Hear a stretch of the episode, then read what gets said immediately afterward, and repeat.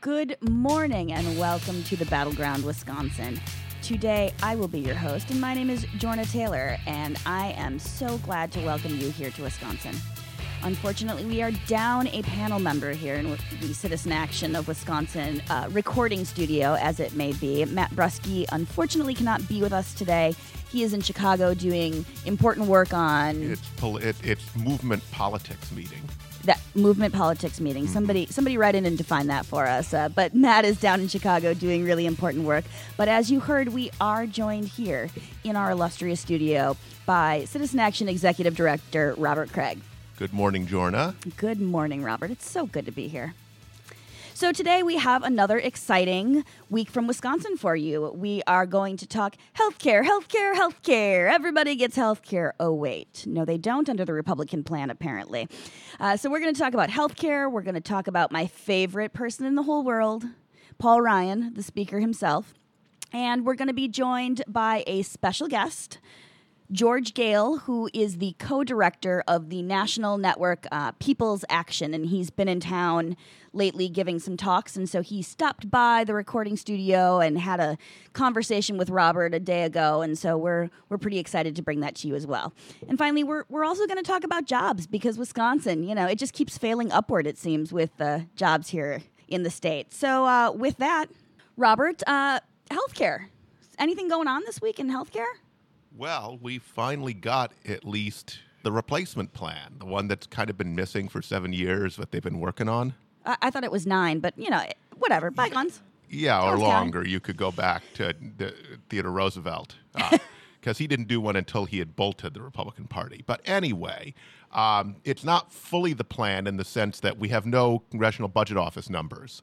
And they're actually taking votes in committee level without knowing what it would cost and not knowing how many people will lose coverage. Though we know the, the, the, the legislative details, and therefore we know it will be very bad at a number of levels. But it is amazing that uh, this is things being launched uh, without congressional budget office numbers, and we can dig into those, Jorna. But the other thing we can dig into is how it's being assaulted left and right, and there's a right wing rebellion against it from the Freedom Caucus and Rand Paul and others as well. So I'm sure our listeners spend as much time on the face space as I do. Actually, I hope you don't. I, I hope you I probably need to spend more. are productive in your workday. Um, but I've been seeing all sorts of headlines come across my news feed that, like this Slate article. Early reports indicate that everyone, literally everyone, hates the Republican health care plan. Uh, another friend posted that I think it was maybe a Washington Post or some national news source said that doctors, insurers, and Republicans all hate the healthcare plan. So, who likes it, Robert? What what is this going to do? Well, currently Paul Ryan Oh, and he likes and everything. Donald Trump says he likes it and is going to apparently use his bully pulpit and or I guess that's really a Twitter pulpit and is supposedly they're they're asking whether he has the attention span to make phone calls to members of Congress and twist their arms or not. Can't he just tweet at them? well, that's the question. He'd probably probably be more effective, though some of them probably don't tweet, so their staffs will say, "Well, so the president said something on that thing you're not on, uh, Senator, about you." What if he Snapchats them? Right. Eh, Snapchat's Ron Johnson. Yeah, that'll that'll work. That's going to be awesome. I can't wait. But we shouldn't. We laugh, and it's crazy. But they're going to try to use the power of the speaker's office and the presidency and the majority leader to ram this thing through. And they're more hierarchical than progressives and Democrats, so we should not underrate the possibility of them like doing this, like them still considering this to be a better thing to do, like pulling the, the bandage off, you know, right off and making it hurt rather than just continuing. Because they, what's their other plan if they don't do this plan? Is is the problem. But here's their fundamental dilemma: their strategists, and I like this because Democratic politicians over the years have been more likely to do this. Uh, that is, adopt like a Republican idea, like we're just going to lower taxes and that'll be great, and then say we're better at it than they are, and then of course. If you really want to, uh, if you really want to do nothing but drain resources for government at the state level, especially, then you should vote for a Republican, right? So, in this case, they decided, uh, in their zeal, to destroy the Affordable Care Act over the years and say everything bad about it, in this last election, to start saying that healthcare is too expensive. People can't afford it. The deductibles are too high. Eh, people can't afford premiums. Ron Johnson had these testimonial ads, right, with people, I can't afford my healthcare, that looked like you would think they would Russ Feingold ads, right? And so they've positioned themselves as we're going to provide more affordable healthcare. In fact, they've persuaded a lot of Republican voters that's a role of government. The problem is they don't think that. So it was a bait and switch. And the problem also is so so it was always going to be a bait and switch where they didn't actually do what they were promising.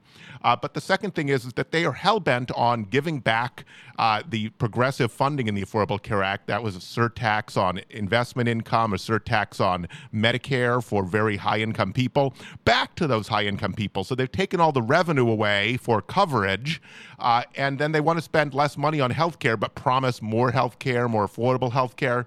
And so the result is, since they'd made these promises, they're not just taking it all away, though that's what the Freedom Caucus wants, right, and is still demanding, and that's what Rand Paul is is demanding, right?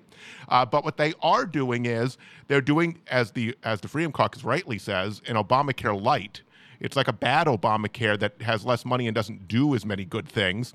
So you, we could go through the various elements. I'm trying to avoid, we will dig into policy, but I'm trying to tell progressives think bigger picture about you can't do it with more money, and they can't do it because they don't believe in government. They don't, they don't believe in taxing wealthy people in order to provide a benefit to everyone like guaranteed health care. But then we can go into why it doesn't work. So, Robert, I'm no policy wonk and I'm no maths genius here, but I'm not, I'm always concerned about how we can give more for less. From what I've read, it's just to, I have to choose between healthcare and my iPhone, essentially. Uh, That's what know. Jason Chaffetz, Chaffetz, the congressman from Utah, said. And I've said, because been asked by multiple radio hosts on the air this, and I go, well, at least Representative Chaffetz is being honest about their opinions, and not, uh, where Paul Ryan is not. Paul Ryan actually thinks that, but won't say that, right?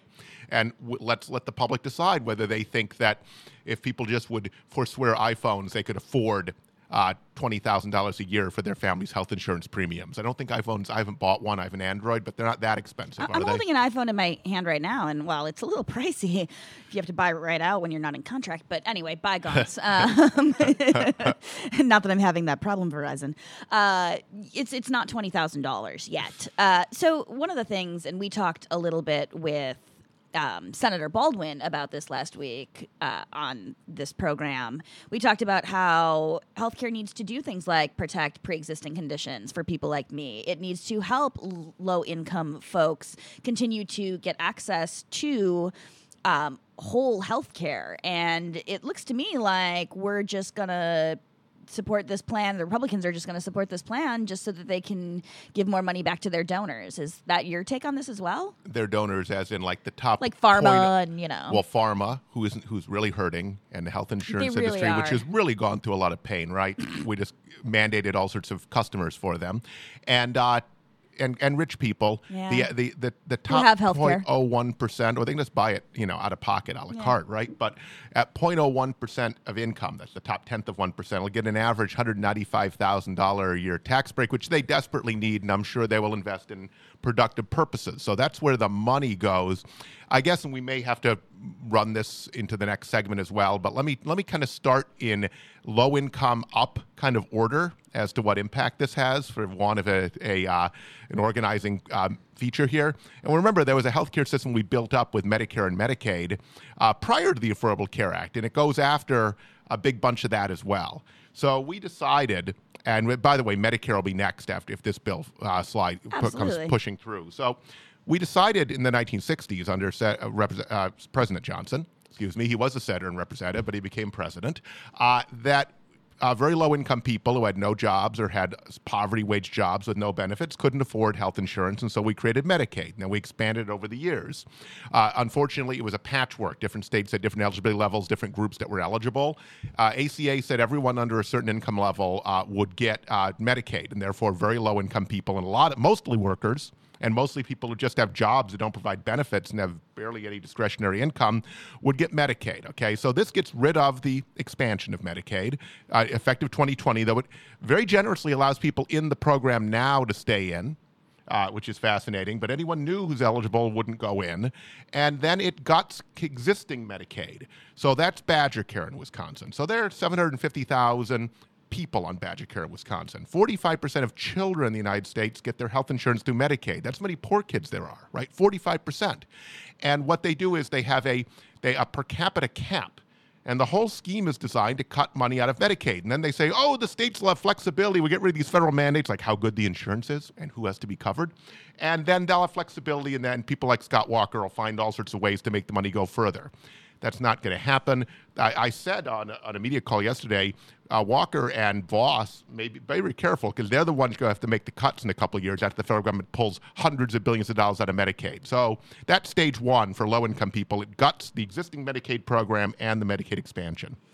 Well, Robert, this sounds exciting. And, you know, we're going to have to go to a break here in a minute. But when we come back, I definitely want to talk about our good friend, the speaker, and some of his comments uh, on Wednesday of this week, and also some of the other key provisions that we have seen emerge from that super secret locked room where, you know, I hear Rand Paul went in there and tried to steal a copy of the. Uh, of the legislation and, and run down the hall, but was tackled by some Ryan security guards, or at least that's that's the story that I heard. I, I don't know what you heard, uh, but with that, we've got to take a break, and uh, we'll see you on the flip side.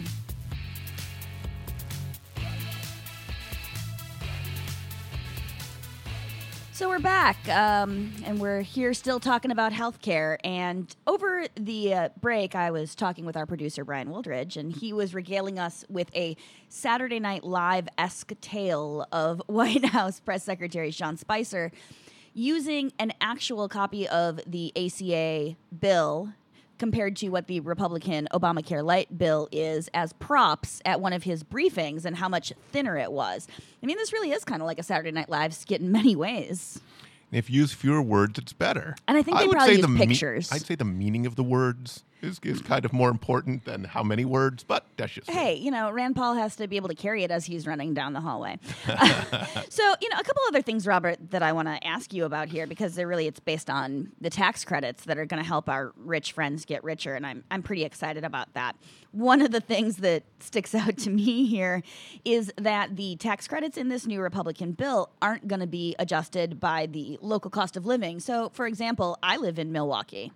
And the cost of living in Milwaukee is I would say, on average, significantly less than in a place like Washington, D.C., or L.A., or, you know, Chicago, even. Well, it actually, it's a little mis- bit of misnomer that the adjustment on the Affordable Care Act is for the cost of living. It's for the cost of health care. And ah. healthcare is much more expensive in Wisconsin. We have the second highest medical services costs in the country, only trailing Alaska. So this will be much worse in Wisconsin because we all thought, you know, the Republican critique is not wrong that the Affordable Care Act subsidies weren't generous enough, and a lot of people are having uh, trouble affording them. So their solution is make them worse right? Rather than make them better. It's like I don't like my car isn't a good car, so I'm gonna buy a worse car, right? Duh. And so it's exactly so what they do is the Affordable Care Act credits are pegged towards your income, what your health insurance costs are. If your if your premiums go up, if you're a more expensive area, the subsidy goes up. And in addition to a percentage of your income. So it can, that can't be over a certain percentage of your income, period. This is flat. It's 2000 for, for younger people, 4000 for seniors, and we'll get to seniors later. And these are young seniors before Medicare because it does other horrible things to uh, young seniors who aren't Medicare eligible yet. Um, and so, and it's less. So it's going to be a flat amount that's less. It doesn't care. They don't care, and it doesn't care whether you have enough to actually afford health insurance. So it'll give you 2000 could be that your health insurance uh, premiums are going to be 8000 a year. Tough. We gave you 2000 and the Freedom Caucus says that's too much to give you. That's Obamacare light. And, uh, and it shouldn't be refundable, they say. And what that means is it is refundable. That means that if you don't pay enough in taxes, you get it anyway, like the income tax credit. And so they did do that because they were under a great deal of pressure. But that's deeply offended the Freedom Caucus. They consider it a violation of freedom that anyone can have enough to actually buy their own health insurance. Freedom ain't free, Robert. It's just not free. So you mentioned seniors, and it appears that I will be punished, you will be punished, Robert, under this plan for living longer. Well, the Affordable Care Act is overly generous, apparently, according to Paul Ryan, for seniors so because it, it says that insurance companies can only charge three times more for seniors. Apparently, that wasn't enough, so it's going to be five times more. Perfect. And it's five times more right? Uh, for for a flat amount that may be not enough because uh, enough, right? So that that compounds that problem. In addition, in order to try to make people buy coverage rather than individual mandate, which is the government saying you have to buy insurance or pay a fine, they require the insurance companies to charge you 30% more. I think in perpetuity, don't fact me on that, but uh, that's my understanding. Uh, and then, and if you ever have any break in coverage. So, in other words, if any time in your life you, you, you stop having health insurance, uh, then you have to pay 30% more. And so you get really sick. You know, you're i mean, what, what happens? Maybe you're in a coma. Well, now forever. I mean, I'm serious, wow. right? And there, I mean, if, yeah. you, if you're if you're single, there are a lot of single people, and there isn't a family member. Yes, there are. To keep paying the health insurance premium, I think you lose coverage, right? I don't see any kind of exceptions here. And so that's just to encourage all the young people to buy insurance, by the way. So I'm sure they'll all be buying insurance because they don't want to charge pay the 30% premium on their on their health insurance forever because they ever stopped buying insurance from the insurance industry. I, am sure that Republicans and the insurance industry will be 100% transparent about this 30% surcharge. Just seems it seems like their mo to me. I don't know what happens if you go to Canada where you're covered anyway. Don't talk about those socialists. did that break in coverage? So before we before we move topics, I just want to talk about my favorite person, Speaker Ryan, for just a hot minute. And yesterday was International Women's Day. You all may have celebrated by wearing red. If you were a woman, you um, may have joined one of the marches or rallies across the country. Um, I had a lot to do, so I had to go to work. but my employer would have totally understood had I not been there. Uh, but on International Women's Day, my friend Paul Ryan bragged about how this bill is going to gut Planned Parenthood. I'm going to go and I'm going to punch him in the face.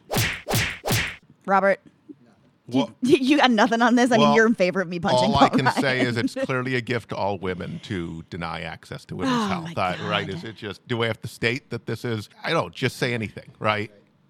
It, it's it's ridiculous. Um, so I'm not actually going to punch Paul Ryan. You know, don't come get me, Social Secret Service. I'm not going to punch Paul Ryan, but I am going to yell at him about this if I ever see him. So uh, with that, we need to change topics real quick because you know, Wisconsin has a jobs issue. And under Scott Walker, we're number 36. No, we're number 30. Nope, nope. We're number 32 in private sector job growth. Robert, what do you think about that number? Sounds pretty good, right? Well, given all the huge corporate tax giveaways like the manufacturing and agriculture tax credit, it's supposed to be all business friendly and it's supposed to be expanding jobs tremendously. But guess what? The incentive is to take the money. Just take the money. Why would you create jobs? Because we don't actually ask anyone to create jobs for the big tax breaks that Walker has given away and, and is, is slowly bankrupting the state over. And so it's not only that, manufacturing jobs, which is why we made manufacturing virtually tax free at a cost of $1.4 billion over the next two budgets, right, have gone down by 3,996 um, over the last year. So that's going just great. And this is, but by the way, what I love about conservatives is, is that since they're counterfactual, since they don't believe in science, they just say it's good anyway, no matter what the numbers say. Well, of I mean, it is good. We're number 32. That's better than being number 50. Well, that's true. That's a very good point. uh, but I like being in the bottom half. But I mean, there's me no good. accountability. They love to say that schools are unaccountable, right? Where is the which they're not? Whoa, whoa. Where, WEDC is super accountable for all the money that they've allowed to go overseas. And Walker, we got the usual. We got, and I know you want to parse one of his quotes in a, in a minute that you were having trouble understanding, but there's another Wisconsin Public Radio story where he says it's okay because he doesn't care about the number of jobs, which is very different than how he ran, but it's higher wages. And by the way, I don't see any evidence because there is not evidence. In fact, Wisconsin manufacturing jobs have had their wages uh, falling for years. Uh, but he says that he, he's focused on raising the w- wages of manufacturing jobs because they're better jobs now because they're more sophisticated. Though there's no evidence to back that up, and not that evidence is needed, this is how the governor feels. So, Robert, we've all determined that I am not the policy expert here uh, many, many times. So that's fine. I, I like, I know what my place is here as the woman on the show. Oh, um, but, you know, Walker went to a company recently that had outsourced um, some jobs, about a dozen jobs just a few years ago, and I'm a little confused. And I took calculus in high school, but this still doesn't, the maths don't make any sense here to me. Quote, the 12 went overseas And a year or two ago, they brought back through automation for the three. Now you can look at that and say, well, that's a net loss of nine. But I say it's a gain of three because those 12 were gone when they were no longer competitive. And so now we have to find ways to be competitive again. Part of it's automation. Wait, I don't even, what? Uh, I don't wait. So 12 minus 9 plus 3 if you divide and subtract the 1 and carry the 6 And doesn't the equals automa- jobs Doesn't the automation take away the jobs too? nope. Just wondering. And then furthermore, since we're since he wants to give huge tax breaks as he does from WEDC, uh, the Wisconsin Economic Development Corporation, to the company that's outsourcing anyway, rather than say, guess what, you don't get the money if you outsource jobs. We use none of our leverage and we just hope for the best. It's all good. You know what? The job creators know best. And if they outsourced a bunch of jobs and automated, I don't understand the math, then it must have been the right thing for everyone. It must have been good for workers. But but he, well, it was because he claims that the workers who were brought back to operate these automated automated automated i can speak. Uh, my children is learning. The three that work on that particular job get paid a whole lot more than the 12 so we're winning. We're But totally winning. We're looking for the evidence on that, by the way, that Yeah, they're being well. paid more. Their uh, manufacturing wages are falling in Wisconsin. so how are how are we going to hold walker accountable to this robert? I mean he's been talking about jobs so what are we going to do Well, when he runs for election, we need a strong progressive candidate that will have Ah. a full throated response and will not uh, run on Walker Light. Like I'll do different different benefits to the job creators to try to encourage them to do nice things for us. we're not just going to run on sending jobs overseas i see don't know that i can support that candidate I don't know. I know it's very complicated and probably unrealistic. It very much is. Um, so, with that, when we come back, we're going to hear from George Goehl, the co director from People's Action, who was here in studio talking with Robert.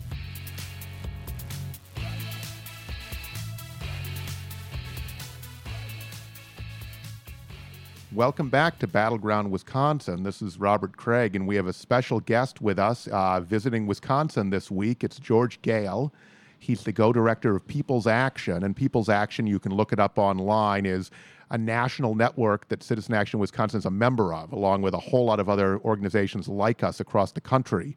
And George is considered one of the top strategists in the progressive movement and is really at the heart of all of the national strategy over the resistance, which we would like to see uh, turn into a revolution. So we're what we want to talk to George about is what we're seeing with Trump's America, what the resistance looks like, and how we build real power and build towards real fundamental reform th- by getting through this trial. So, George, thank you for joining us. Hey, happy to be here.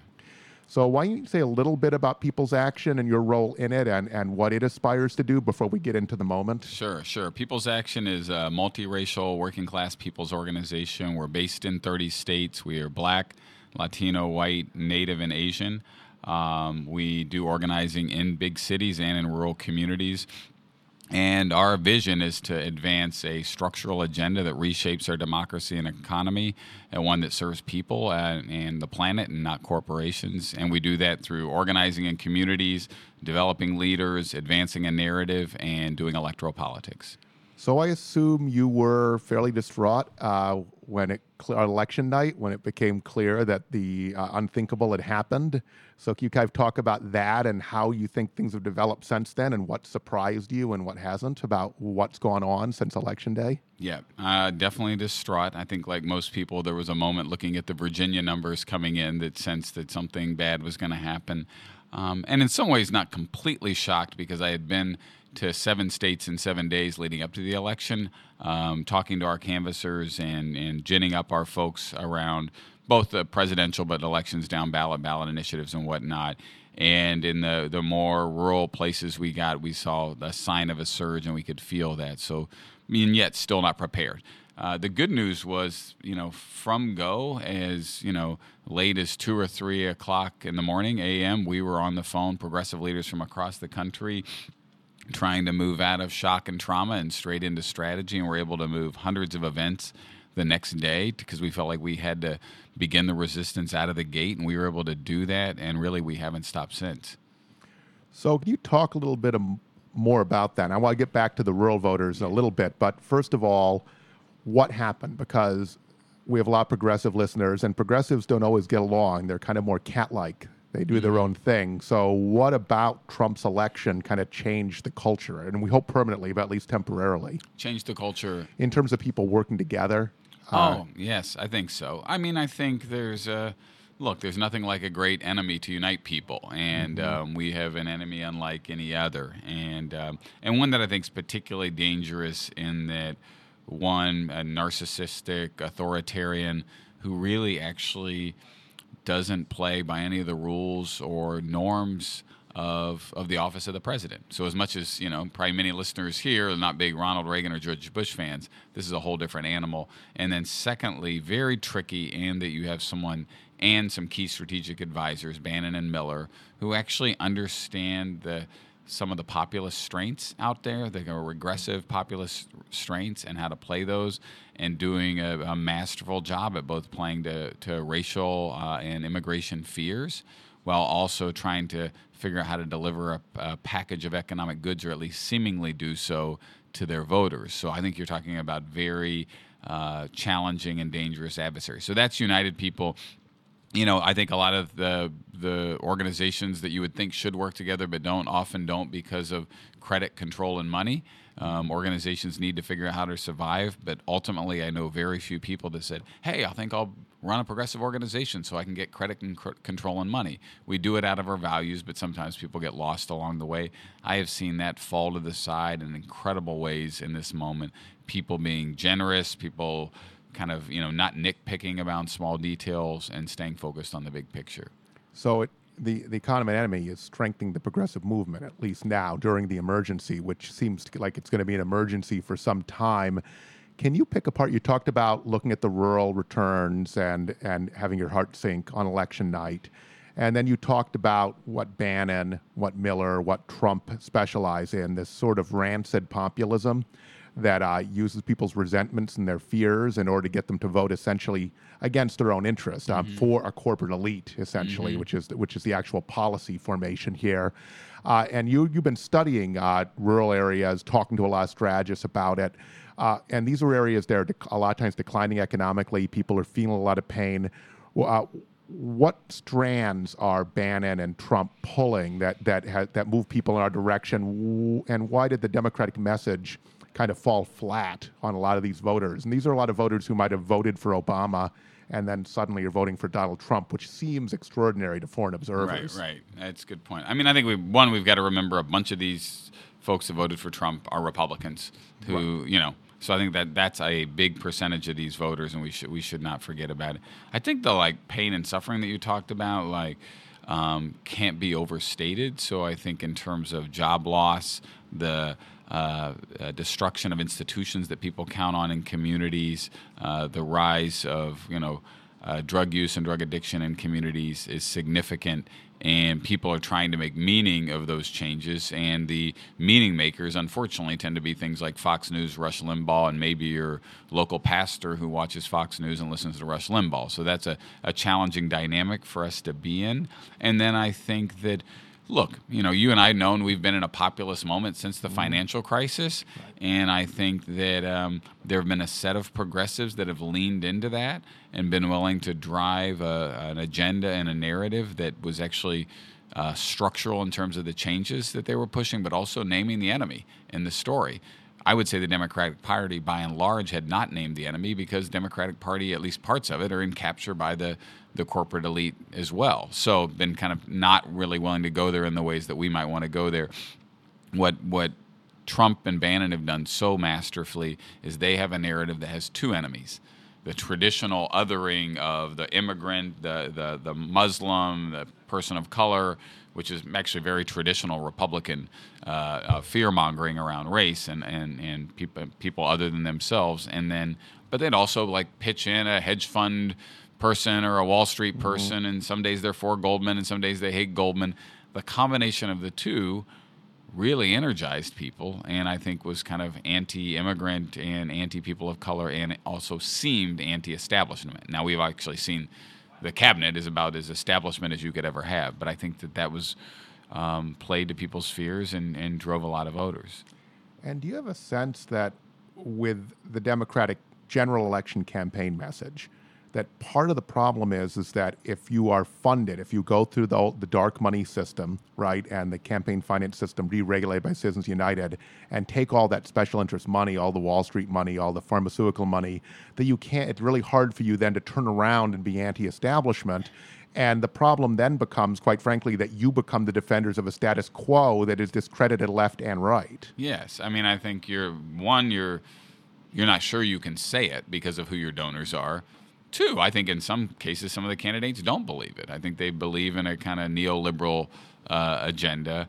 Um, and then third, you have no credibility as a messenger if you're like simultaneously railing against Wall Street and the pharmaceutical companies, and they're you're and right as you're heading off to their fundraiser that they're hosting for you, so you don't have any credibility in those in those arenas.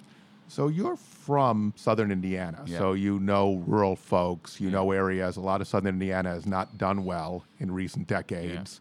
Uh, why is it? I, I'm curious why it, it to a progressive like a lot of our listeners, right? They they they see th- through Trump or Bannon right away, and so why do they find that appealing? And why? And do they actually think that that a Trump is going to ex- improve their economic standing and, and and improve their lives, or is it just sort of a they're so angry. It's like I'm gonna my my my rebellion against the establishment is to vote for this guy that the whole establishment seems to be against, despite the Right. fact, of course, he brought in the establish the real establishment to run his administration. Yeah, well, there was you know 700 counties that voted for Obama twice, a, th- a third of which voted for Trump.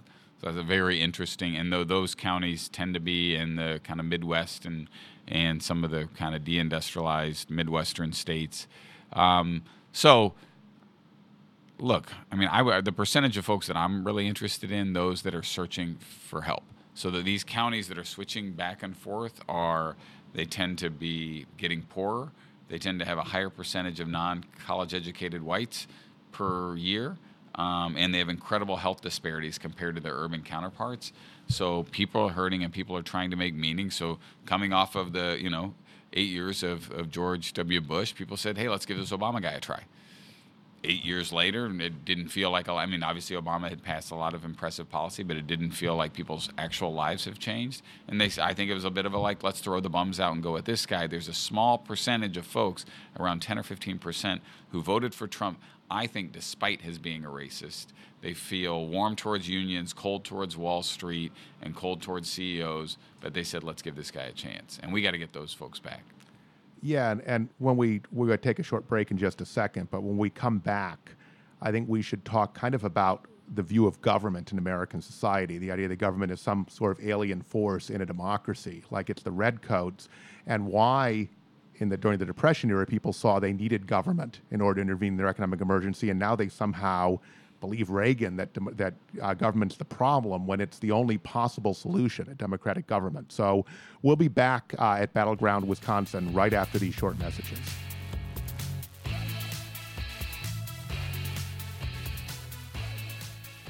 Welcome back to Battleground Wisconsin. This is Robert Kraig from Citizen Action of Wisconsin, and we're with George Goehl, the co director of People's Action, talking about the resistance to Trump and where it leads, and where it leads in terms of having real fundamental reform uh, and progressive reform in the United States. And we left off uh, before the break talking about government and how in the 1930s people thought the only way to create opportunity in an economic emergency was to use government, to have a WPA, to do the uh, T- Tennessee Valley Authority.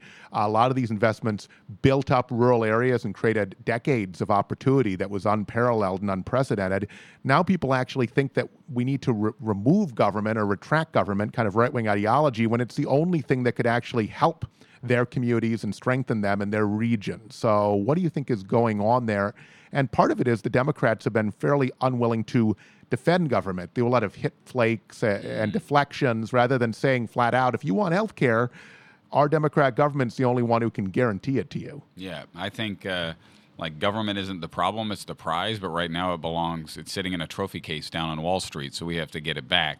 But I think, uh, I mean, look, this is you know, we're dealing with a, a, very effective 40, 50 year campaign to undermine the idea of the role of government. And I think kind of a secret sauce in that campaign has been racism and the idea that it is communities of color that are benefiting from government at the expense of everybody else, which we, we all know is not true. There are more white people on welfare and receiving uh, assistance from the federal government than anybody.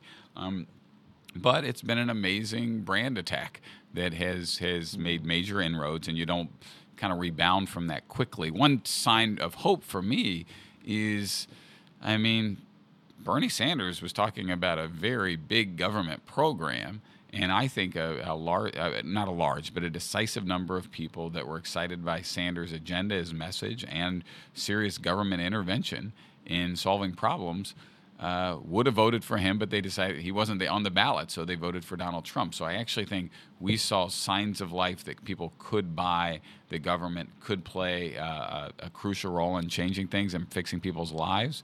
Um, but it was they heard it from a messenger who they thought was telling the truth, and he was also not afraid to name who the enemy was in the story and gave people another choice and they heard a messenger who was willing to do it with small contributions and not the corporate money and was able to out violate all the rules of political science modern by outraising the candidate who was willing to take all that money. And I mean his his agenda was big and bold. I yeah. feel like sometimes, you know, like I mean I I felt like the Clinton agenda was basically like we'll make these really bad jobs you all have a little bit less evil.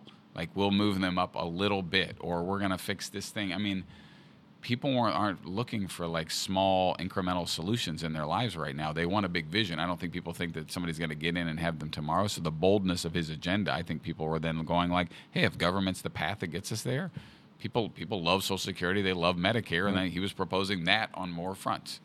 Yeah, and quite frankly, you only have Tea Party people holding up signs saying "Take gov- get government on my Medicaid." If you uh, Medicare, if you haven't thought about, if you haven't even described to people over and over again that guess what, because we have Democrat government, we have Medicare, and they're connected, right? right? They're not separate, and the government's not a threat to Medicare. It's the only way to have Medicare.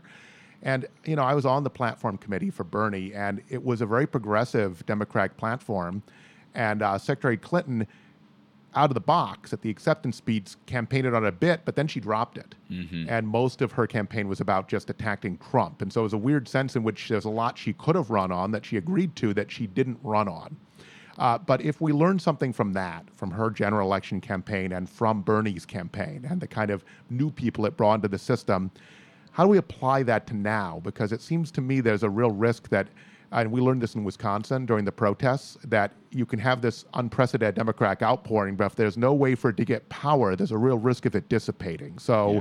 you're talking to a lot of the people, and you yourself are planning how we take the next step. So can you kind of tell people how we keep this alive and how we build actual power with it rather than it rather than basically losing every fight to Trump and Paul Ryan and Mitch McConnell and then losing momentum. Yeah. Um, so I think, uh, I mean, let's let's give ourselves uh, a, a, pat on the back in that the resistance out of the gate is strong.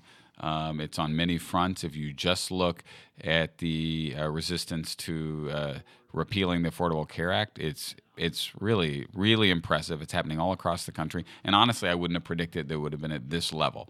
So that is happening. You have the the women's march. You have marches today. You have the women's strike. You have things happening all across the country. Um, super encouraging, and it's happening in urban and rural areas. So super encouraging. Um, we have people launching new organizing projects in key states, in key parts of those states. Super encouraging. But I will say this: at the end of the day, if you don't have candidates at all levels of the ticket running on a bold and inspiring agenda, you can do all of this other work, and we could lose. So we don't. We, we want to protect people, the planet, and rules of democratic society, but we also need to kick Trump out and elect a progressive wave, and you can't do that if you don't have the right candidates. And you need to organize people behind the candidates. It's not the individual themselves, right. but did Bernie, since he violated a lot of the established political rules, I think Secretary Clinton was shocked that he was able to raise that amount of money because it violated everything she thought uh, yeah. as, a, as a rule of politics.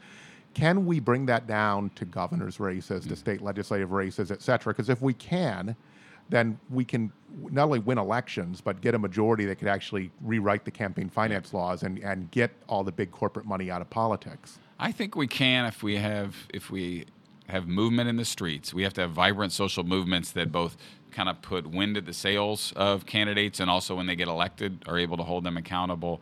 I do think we need those candidates to be seen as part of a movement. So I think one good gubernatorial candidate in Wisconsin, but in one here might not be enough. But it looks like there's a full slate of bold progressives running that are part of a big story. And my my job as somebody that lives in Illinois, or your job as somebody that lives in Wisconsin, is to contribute to this part of uh, a kind of new movement politics.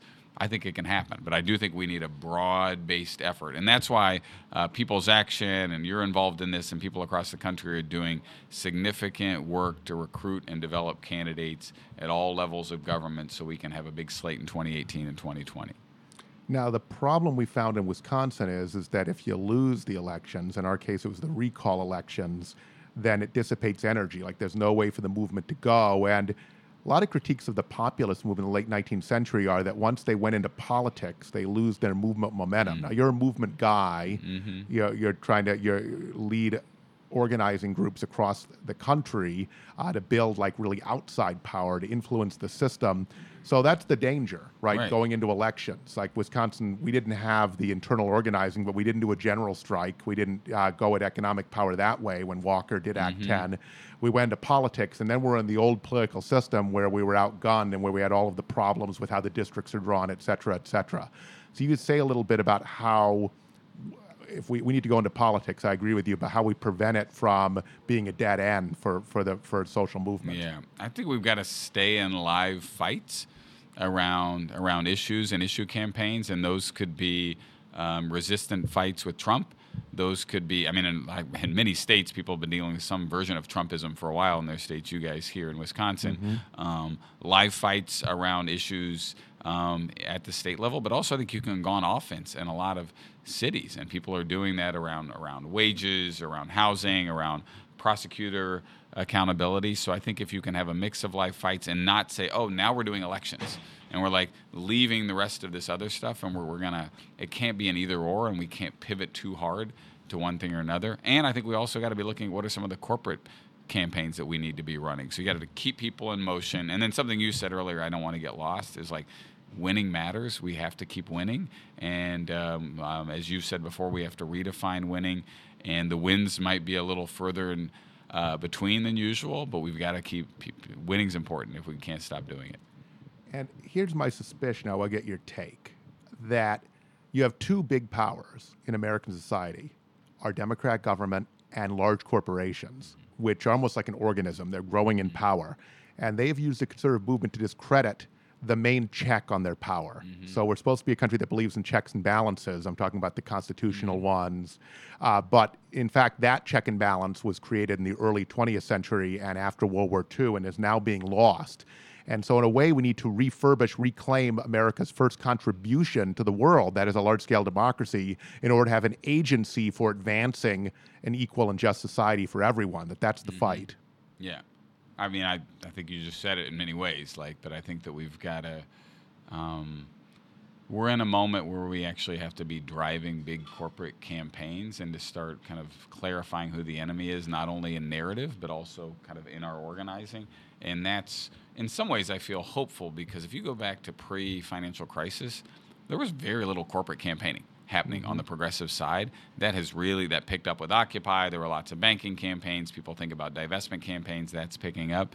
But I think you have to drive those fights because that creates the which side are you on moment. That creates the narrative around who's controlling our democracy and our politics. And that engagement of people in the streets and in motion around those efforts can be our first kind of proof of a new democracy. It's partly connecting the dots. Obama dropped the ball on really going after Wall Street after the financial crisis, not prosecuting anyone. There's, this has been well documented we think health healthcare is separate from Wall Street. Well, Wall Street is the one that underwrites insurance companies who want to insure only healthy people, pharmaceutical companies that want to use public money to do their research, but then want to price gouge and park the profits overseas. So it seems like you're right. The corporate fight is connected to the fight to reclaim democracy. Yep, and I would just say this: you got to. We should continue to do what you just did. Follow the money to who really has it, no matter what the issue is. Healthcare, the pipeline, uh, Wall Street. We just have to follow the money, and that's where the culprit is. Well, that's a great way to end. And we've been with George Goehl, the co director of People's Action and Battleground Wisconsin. We'll be back after this short message.